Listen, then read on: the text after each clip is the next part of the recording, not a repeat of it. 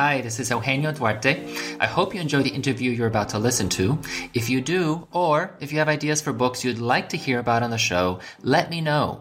Go to my website, eugenioduartephd.com, and click on Contact to send me a message. And now on with the interview. Hello, everybody. This is Eugenio Duarte in New York, your host for New Books in Psychology.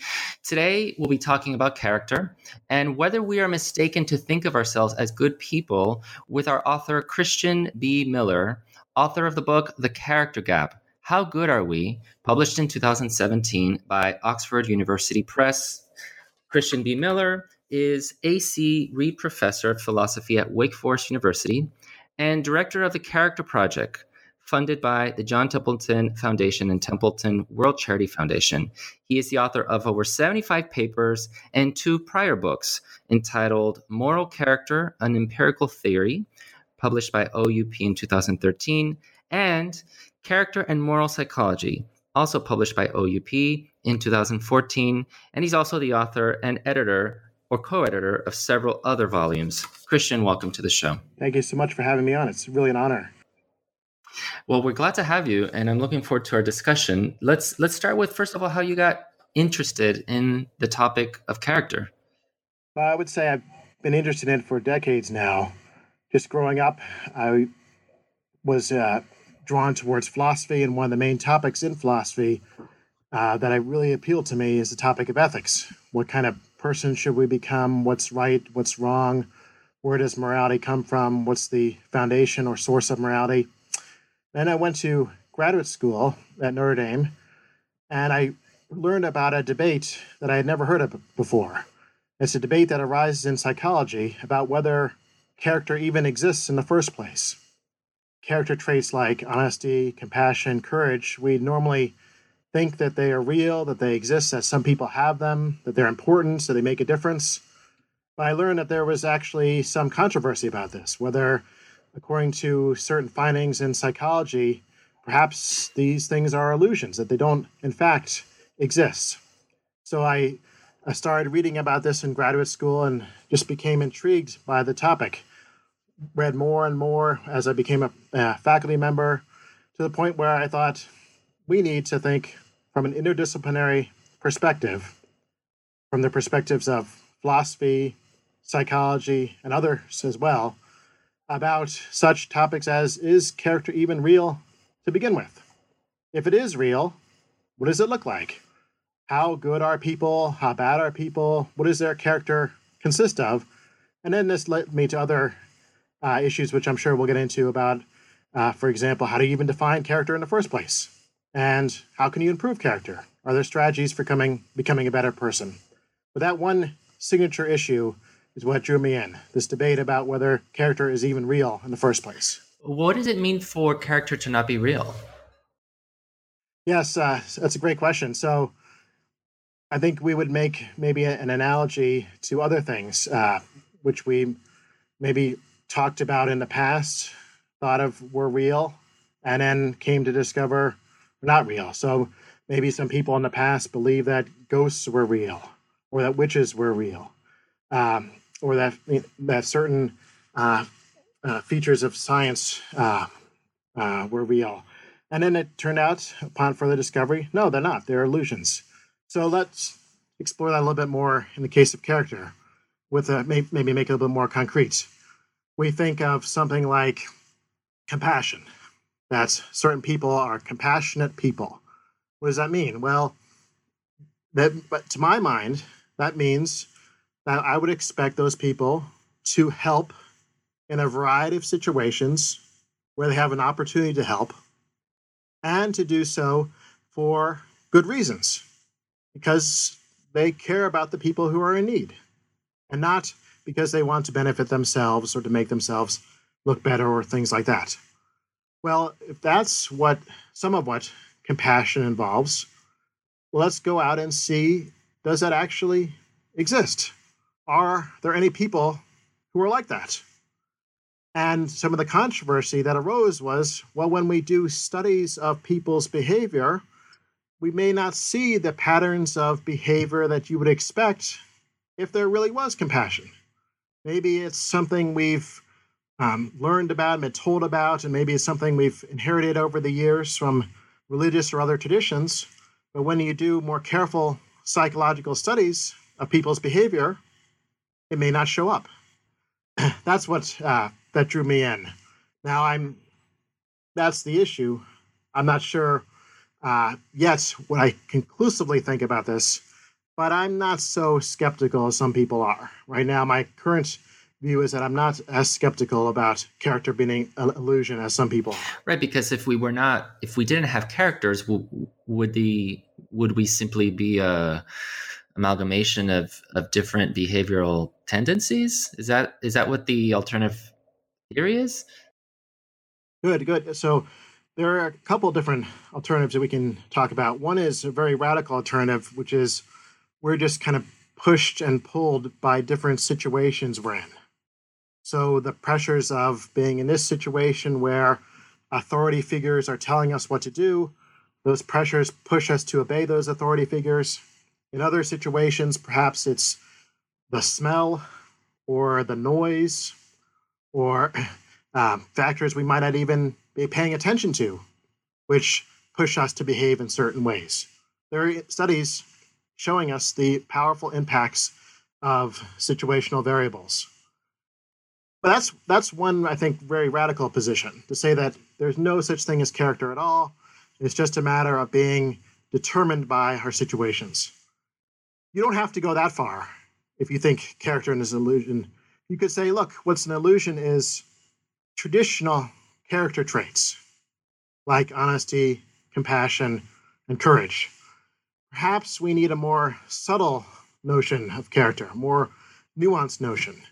For example, we could say that maybe people don't have compassion in all situations. Maybe they just have compassion in the situation of being at the office, but they don't have compassion in the situation of being at the bar, or they have compassion at being at home, but they don't have compassion being at the playground. So you can make character more situation specific like that as well. That's another strategy to go. So it's not an illusion. It's just more tied to different situations you happen to be in. So you sound like, for the most part, after studying this for a while, that you're a believer in character. Again, for the most part, it sounds like. So assuming there is character, what is it? What are we talking about when we refer to quote unquote character? I approach it as a philosopher. That's my training. So I always like to begin a discussion by trying to define my terms and be clear about what we're speaking of. And with respect to character, I'm really interested in moral character, especially. I think of moral character as kind of our moral fiber, how we are disposed to think, feel, and act in a variety of morally relevant situations. So how am I disposed to think, feel, and act when I see someone who's dropped some papers? Or how am I disposed to think, feel, and act when I see someone who's fallen off a ladder? These are morally relevant situations, and they can trigger in me or activate in me or lead my character to influence how I behave. So that's pretty abstract. So let me make it a little bit more concrete. I break up character, moral character specifically, into two main categories. We have the moral virtues, things like compassion and courage, and we have the moral vices, things like cowardice, cruelty, and dishonesty. So someone who is dishonest has a character. That's part of their character. It's a character trait of theirs, which leads them to think perhaps about cheating, that it's okay to cheat, or it's okay to lie, it's okay to steal, and also want to do those things. When they think that they can get away with it, they won't get caught, when they think the rewards, the payoff for them outweighs the potential risks. So those kind of thoughts and feelings, which are part of their character, can subsequently lead them to behave in dishonest ways. For example, by cheating on a test, if they think that the teacher won't catch them, or by stealing a candy bar from the store, if they think and no one's looking. So the character, to sum up, is a collection of your traits or your dispositions or how you're disposed to think, feel, and act in morally relevant situations. But because it includes those, the character by that definition includes those three components, I'm wondering if folks who study character ever find that those three things don't always, the people don't, those three traits or those three facets of character don't always correlate. For instance, I think you open your book with an example of an older gentleman who got ill and passed out at a Target store or a Walmart store, I can't remember, and that several people sort of passed over him without doing anything before someone did finally notice that he needed some help and tried to help him. And unfortunately, he passed away. And so in a situation like that, I wonder, is it possible that people might think and feel one thing, and yet despite that act in another way, like that they might think, oh my gosh, this man needs help, and feel, oh, I feel bad for him, feel like this is an emergency, someone should help him, I should help him, and yet not help him. That's right. I think that happens a fair amount. So this is referring to the idea of kind of psychological conflict that we have when it comes to morality. On the one hand, we might have some admirable feelings and thoughts, but they can get outweighed by other feelings and thoughts we're having. So in the example, perhaps, we don't know for sure, that, you know, we never tested the people in this Target store. This was on Black Friday, not this recent Black Friday, but several years ago. But why were these shoppers seeing this man in pain on the floor from a heart attack and not doing anything? Well, one reasonable explanation is that they were psychologically conflicted. On the one hand, as you said, they might have had some admirable thoughts. He's in need. He needs help. And some admirable feelings. I want to help him. I should do something. But on the other hand, they might have had some conflicting feelings. For example, why isn't anyone doing anything? Perhaps other people know something that I don't. I don't want to embarrass myself by going over and helping this person, only to find out that it's actually a stunt or an act, or he doesn't really need help. Or, well, worse, perhaps, explanation is, I just don't want to get involved. It's not my business. I don't want to get my hands dirty. So this is a case of what philosophers would call weakness of will. The people might have judged the right thing. I should help. But they had conflicting, opposing motivation that led them astray, led them to keep shopping and ignore the suffering of the person in need. Is that kind of weakness of will an indication of poor character? I think it is. Now, poor character can come in different forms. So Aristotle had, just to go back to the beginning of the discussions of character in Western philosophy, he had the category of weakness of will. But he also had a category of vice. And he thought that they were different, and that vice was actually a worse form of character. So let me expand on that a little bit. So in the case of weakness of will, at least there's something positive here. At least the person is judging appropriately. Now, I should help. That's the right thing to do. It's just that their will, their motivation, isn't in line with their judgments. They know the right thing to do, but they don't do it.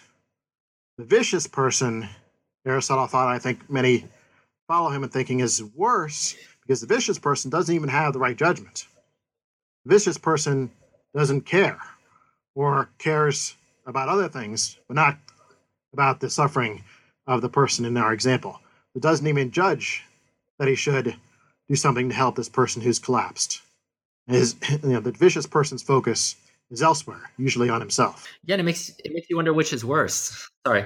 No, yeah, so in my mind, I think that's much worse. At least in the case of someone who has weakness of will, they can feel that conflict. They might afterwards feel guilt about not following through with their judgments. That guilt might inspire in them some thoughts about trying to change who they are, and so that the next time when this happens, their motivation will be more in line with their judgment. So it could, not necessarily, but it could lead towards a path of neither weakness of will nor vice, but more a path towards virtue. Whereas the vicious person, there's just not much to work with. It's going to take a lot more radical change, I think, or a shift in that person's heart to get that person moving towards virtue. So the name of your book is The Character Gap. And the book is about how we may not be the best at judging our own characters, judging the characters of others, because maybe it seems like the thesis of your book is we're not as good as we think we are. So tell us about what is the character gap exactly? So I think of the character gap as the gap between how most people, myself included, actually are and how we should be. So we should be, I think, virtuous people. People who are very honest, compassionate, courageous, and so forth for all the different virtues. That's what we should aim for, and I think is a very worthy ethical goal. However, we fall short. Now, that's maybe no surprise that we fall short of being perfectly virtuous, even deeply virtuous individuals. But the gap, I think, is maybe larger than we might have thought originally. And it's subtler, more nuanced than we might have thought as well. There are reasons why we fall short of the people we should become, which we may not have appreciated about ourselves. So unconscious forces, for example, unconscious biases, motivations, and the like, which are not in line with what a virtuous person would be like. I'd be happy to give you an example, maybe to make that a little bit more concrete. So people in a shopping mall, this is a study done by Robert Baron in the 1990s, people were in a shopping mall. They didn't know they were part of a study. There was one group that Baron and his colleagues were observing. This one group of shoppers, these were shoppers who were just passing by clothing stores. Kind of neutral stores. And a shopper would go by the clothing store and then afterwards would be approached by an actor and asked to help, a very simple helping task. And so Baron wanted to see, would you help or not? And about 15, I don't remember the exact number, but somewhere 10 or 15% of shoppers helped perform the task. Another group of shoppers was examined. These were just people who had walked by Mrs. Fields Cookies or Cinnabons. So these are places, if you're not familiar with those, I'm sure most people are, where the smell will probably waft over you. The smell of the cookies or the Cinnabons will hit you in the face. And that's the only difference. Same mall, same time of the year, etc. Just different shoppers who had walked by these particular stores. Then they were approached to perform the same helping task. Lo and behold, helping goes way up. Something like, again, I don't have the exact numbers, but like 60 to 65% of shoppers helped in this scenario. Do we know what the helping task was? I was making change. Oh, so the actor was saying, oh, can you break this for me, right? Do you have change? Yes. Okay. Mm-hmm. And so it was the exact same task. So that, factors out some differences about whether people had change or not. And so look, only relevant difference seems like the smell. Okay, well, why is this relevant? Where am I going with this? Well, let's dig deeper. What's the explanation for why the smell has such an impact? Well, we don't know for sure. But one reasonable psychological explanation is that the smell put the shoppers in a good mood. Made them feel good. Okay, well, what's that have to do with character? Well, more to the story, why would being in a good mood increase helping? The dominant explanation is because people want to maintain their good mood. And what's one way to maintain a good mood? Help someone else. So the smell put these shoppers in a good mood. They also wanted to maintain their good mood. Here's an opportunity to maintain a good mood. That comes along, helps someone else. so they're more inclined to help someone else. Now, I suppose that's right, and that's, you know, you have to accept some, at this point, unproven but solid explanations there and assumptions. That's not the best form of character in my mind. I would want people to help for selfless reasons. That's what I would expect of a compassionate person or an altruistic person. Help because they want to benefit the other person in need or assist the other person in need, regardless of whether they benefit themselves. But lo and behold, in this story, at least, according to this explanation, people were helping more because they would benefit themselves. They would get to keep their good mood. It was about themselves, not someone else. So that's very interesting. I think a fascinating study. And it illustrates how character is much more nuanced and complex than we might even realize about ourselves. If I was one of those shoppers, I would have had no idea that those smells were influencing whether I helped or not. I would think, you know, is that the right thing to do? Is it not the right thing to do? And I make my decision and I, you know, help or I don't help, but I would never pay attention to the impact of the smell. And lo and behold, it seems like it did have a big impact. But it gets tricky because I'm assuming that we're treating the effect of the smell on the participant's good moral behavior as unconscious. Like these folks, you know, weren't aware that it was the smell of the cookies that was influencing them to help. So these folks probably still had the conscious experience of wanting to help. Yeah, I want to help this guy. So if that wanting to help can be traced to some kind of outside influence, does that then take away? Do we no longer give that person credit for wanting to help? So this enters territory about responsibility and praise and blame. Mm-hmm. So first of all, notice that there was in the control group with the shoppers who had passed the clothing stores, they were given the same opportunity to help too, and most of them didn't. So if they wanted to help, it wasn't very strong. Mm-hmm. In this other group, they wanted to help too, but it looks like they wanted to help more. Why? Because of the mood boost they had gotten from the smells. Now, as far as praise and blame is concerned, I think that's a complicated matter. If their behavior was solely due to, I'm not saying it is, but let me put it differently. The extent to which it's impacted by unconscious features for which the person didn't have any idea about in the first place, didn't have any past, involvement in making themselves that kind of person, then that does seem to diminish responsibilities to some extent. I wouldn't want to go so far as to say it wouldn't be praiseworthy or blameworthy at all, but it does seem to diminish responsibility to some. Now, I want to make sure I highlight what to me seems like one of the important points of your book, which is not just that people are not as virtuous as they think they are, and that there's a discrepancy between our how we see our character and how our actual character is, but that we're not aware of that discrepancy. Am I understanding that correctly? That's correct. So why are we not aware of that discrepancy? Well, yeah. So I would say maybe just change it a little bit. I think we're certainly aware of it in a variety of different ways. What I wanted to highlight is some other additional senses in which we're not aware of it.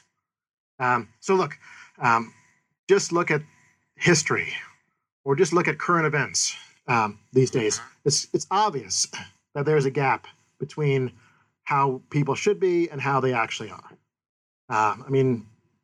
Does it even need to be said, in light of all the sexual harassment stories now, that clearly people are falling short in those instances and in myriads of other ways from how we're supposed to be? What I wanted to highlight is some interesting ways to appreciate this gap using the benefits of psychological research. So it's one thing to look at famous stories throughout history. It's another thing to look at who's dominating the news right now, whether it's someone at NBC or NPR or whatever.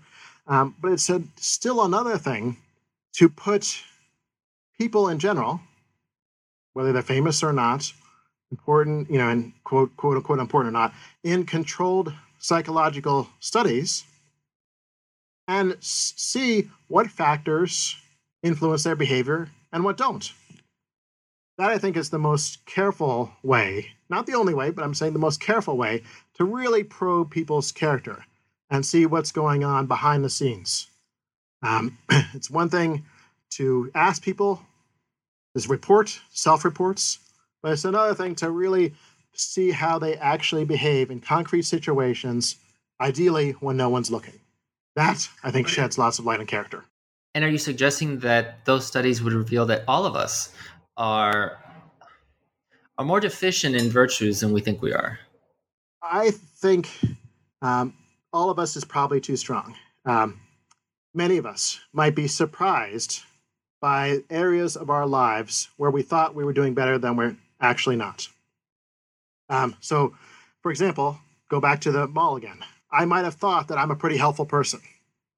I might realize that I have some flaws elsewhere. Maybe I'm not, the most generous or whatever, or courageous. Maybe I'm kind of cowardly in some situations. But I would have thought I was a pretty helpful person. Well, now I read this research and I think, okay, there might be some surprising elements to my character that I didn't even appreciate in the first place. And so I think that's what is going to be interesting to learn. Now, there's a whole flip side to this, because so far we've been emphasizing the way we fall short. But my view is actually we're actually in some situations doing better, and in some ways doing better than we might have thought too. So my view is that we have mixed character. Not that we have vicious character, or that we're through and through cruel or cowardly or whatnot, but that we have what I call mixed character traits, which have some good aspects and some morally unfortunate or disappointing aspects. And that there are situations in which people are going to behave very admirably, and that's a great thing. But side by side with those situations are other situations in which the same people might behave very disappointingly. So it's not a consistent pattern of good behavior, but it's also not a consistent pattern of bad or disappointing behavior. We see this hopefully in our own lives, but in the lives of people we know. What it is, it's a kind of up and down matter of variation in how good or bad we tend to behave in different situations. And how do researchers understand this inconsistency, which is, I guess you're saying we are consistently inconsistent, Very good. Yeah, that's right. You could say we have a character which is habitually inconsistent. But I think that can be made sense of in the following way. So take the shopping mall again. We said people will reliably help if doing so will help them maintain a good mood. So that's a consistent part of their character. And I can know that, not just in shopping malls, but in other walks of life. I can count on the fact that when people are in a good mood, they're much more likely to help. But then I can also count on other situations where I know people, good mood is not coming into play. And perhaps fear of embarrassment instead is coming into play, like when we talked about with Black Friday and the Target store. And if I know that fear of embarrassment is really now the salient psychological factor, then I can expect people won't behave. So depending on what is the most relevant psychological factor, we can have a good idea. Helping, not helping. Honest, dishonest. Courageous, cowardly.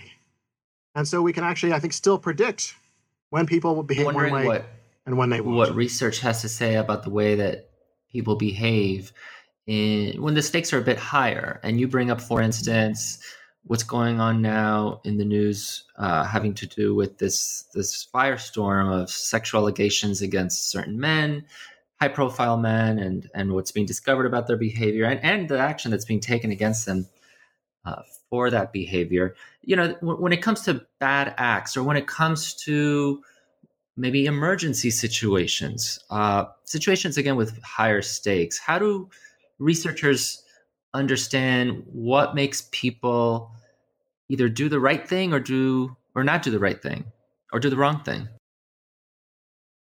So let me give a concrete example again, because I don't like to always speak in generalities. I think it's helpful to have some situations and some studies to work with.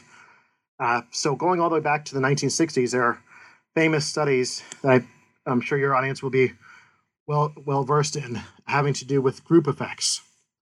So to give you a specific example, a participant was brought into a lab, told to sit down at a table, fill out a survey. A stranger comes in, sits at the same table, fills out the same survey. The person who was in charge, who gave them the survey, leaves the room, goes into the next room. The two people who are filling out the survey can hear very clearly that this person is now climbing up a ladder, trying to get a book, and then falls down. There's a big crash. And she starts screaming in pain. Ow, my leg, help, I need help. And she's kind of clearly in an emergency. Well, and the rest of the story is pretty well known. If that's you taking the survey and the other person in the room with you does nothing, just continues to work, doesn't show any signs of wanting to help alleviate the situation in the next room, you are much, much more likely to do nothing yourself. So this is, stunning results. 7% of participants in that kind of situation did anything to help, even if that meant getting up out of your seat and saying, "Are you okay?" They wouldn't even do that. However, if that was you by yourself in the room filling out the survey with no one else, overwhelmingly, you're likely to help. So greater than 70, I think it's 70% or more participants in that version of the study showed a willingness to help. So this has now been replicated many times with many different variations. There's one involving someone getting electrocuted. There's one involving child abuse, a very disturbing one. And again, the behavior or non-behavior of others with us has an enormous impact upon whether we will help in emergency situations. And then this gets played out in the real world, too. This is not just an artifact of the lab or the experiment. We see kind of famous stories and others, not so famous stories of situations in which, for example, in China, a 4-year-old girl was hit by a car. No one did anything. She was still alive. And after a while, she got hit by another car. No one was pulling her out of the road. And upon being hit by the second car, she died. So this is where character is not just a discussion we're having in an academic book or on a podcast, but where it really makes a significant difference to whether people live or die, or whether their suffering is alleviated or not. But since you bring up an example in China, it makes me think about whether the results of the studies that you're citing, or whether research findings in general, are cross-culturally validated or applicable. Like, do we find that in different cultures there are different patterns of findings or explanations for why people display certain virtues and certain vices in certain situations? The short answer is we don't know. This is kind of reflective of psychological research in general. For many years, has tended to be only with Western participants, tended to be very Lopside in using undergraduate student participants. These is kind of this phenomena of weird participants. Can you tell our audience what that means? Weird participants? That's the mistake of trying to draw inferences about people in general by looking at a very, very narrow set of participants, these weird participants. So Western educated, industrial, I can't remember the rest of it, I'm sorry. But you know, tend to be students, tend to be well off, tend to be white, tend to be in the West, tend to be not representative of most people in the world. And so I think we want to be very cautious about drawing inferences from that population, people in general. Now, it is true that with respect to moral behavior, there have been lots of studies, not just using student populations, but using adult populations, much older populations. Nevertheless, even those have tended to be limited to Western participants, which is really unfortunate.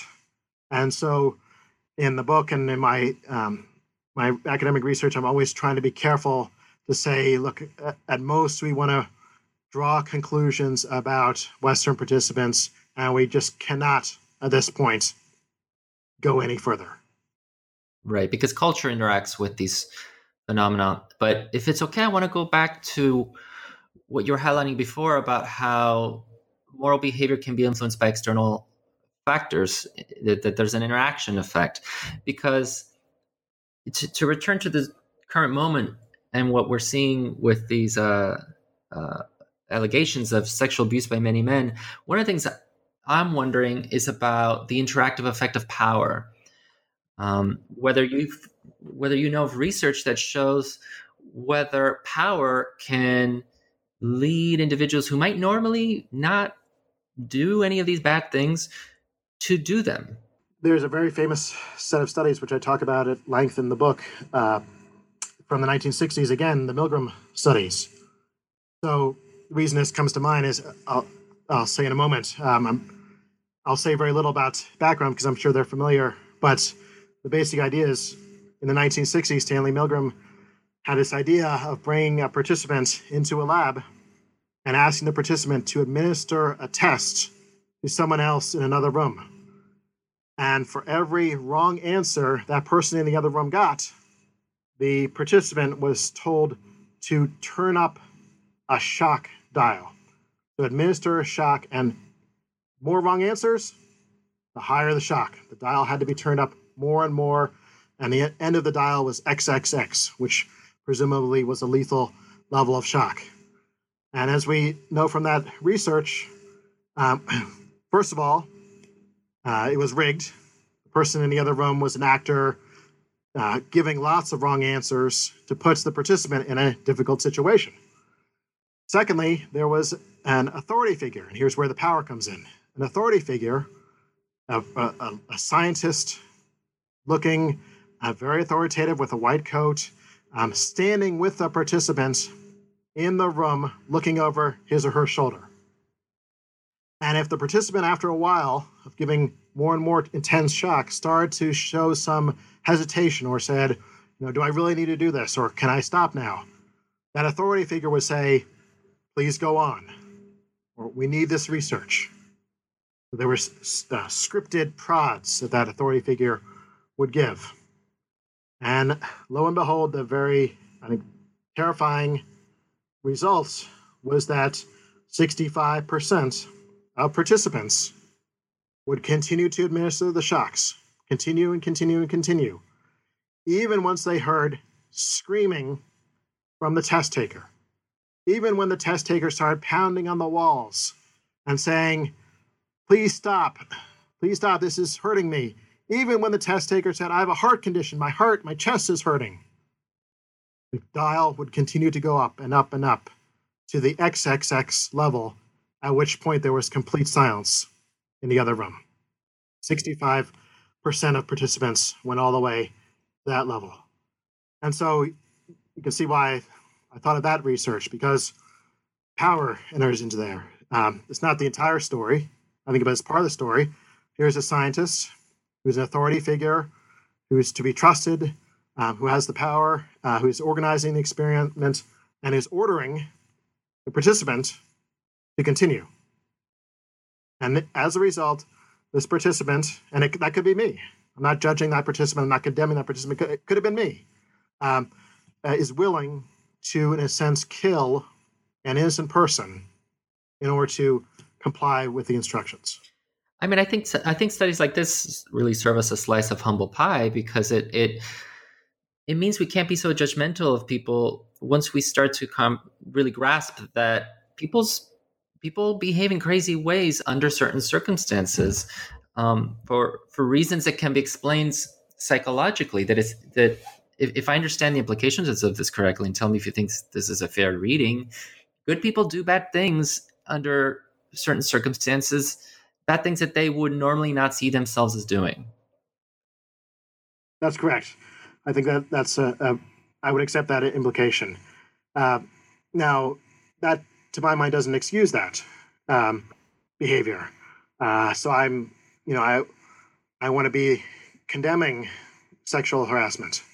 I want to be condemning the behavior of the people in the Milgram experiment, in the sense that killing an innocent person is wrong. And I don't want to back off of that. I don't want to say it's relative to different situations or whatnot.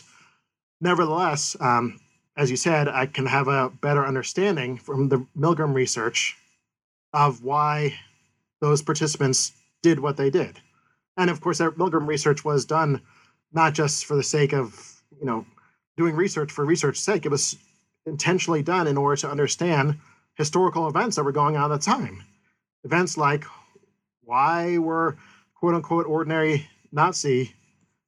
citizens of Germany willing to become compliant Nazis?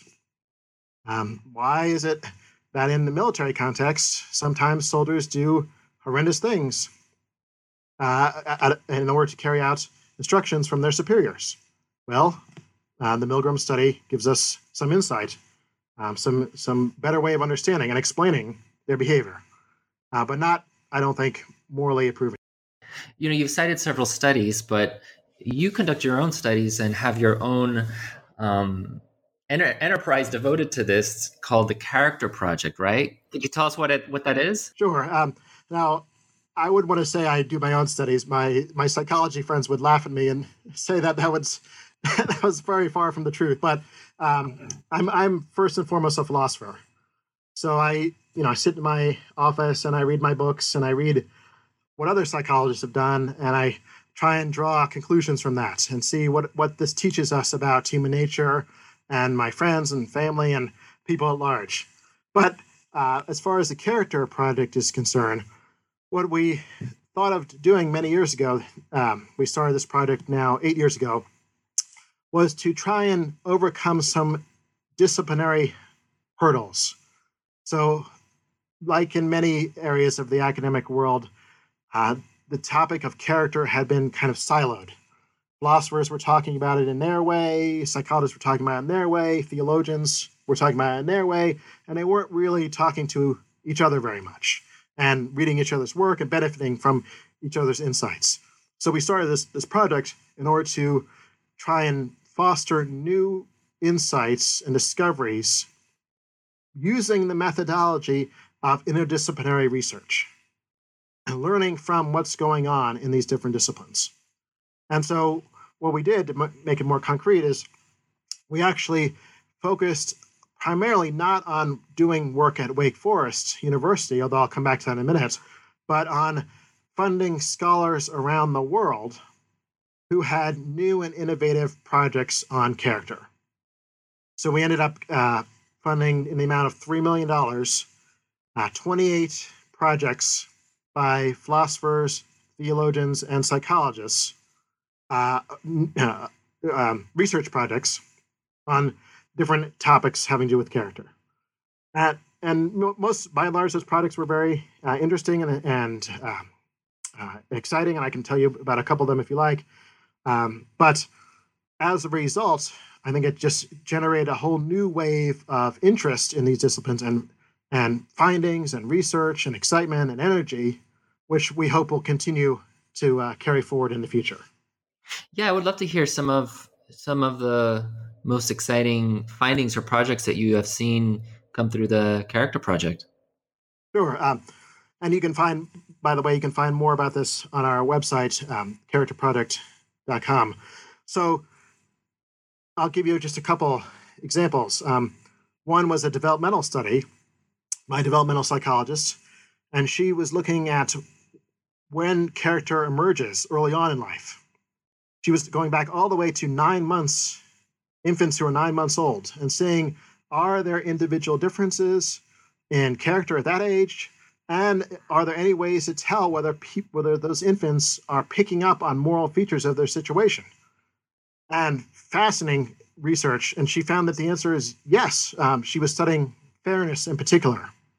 And she did very carefully designed studies where she would have an infant observe an adult behaving unfairly, and then give that infant later an opportunity to play with either that adult or a different adult. And overwhelmingly, the infant chose, or in quotes, chose to go play with the other adult, not the unfair adult, suggesting that they're picking up on something, that they're aware. And you know, but certainly by 15 months and so forth, it's pretty clear that children are aware of moral norms, certain moral norms, at least maybe primitive or proto-moral norms, and that they matter and that they will influence their behavior. That's one example. Another example goes back to Milgram. So you can't do the Milgram study anymore, at least, I guess, ethically or past the IRBs today. It has all kinds of ethical problems with it. And for decades, it's been... I just want to point out for our listeners, by the way, I'm sorry to interrupt, but it's such an important detail. For those who are not familiar with the Milgram study, you said that the person being shocked was an actor, but I just want to make sure everyone knows an actor who was not actually being shocked. Ah, sorry. Yes. No, that's okay. That's okay. Very key detail. Yeah, sorry. Needless to say, that would be very unethical. Right. So because...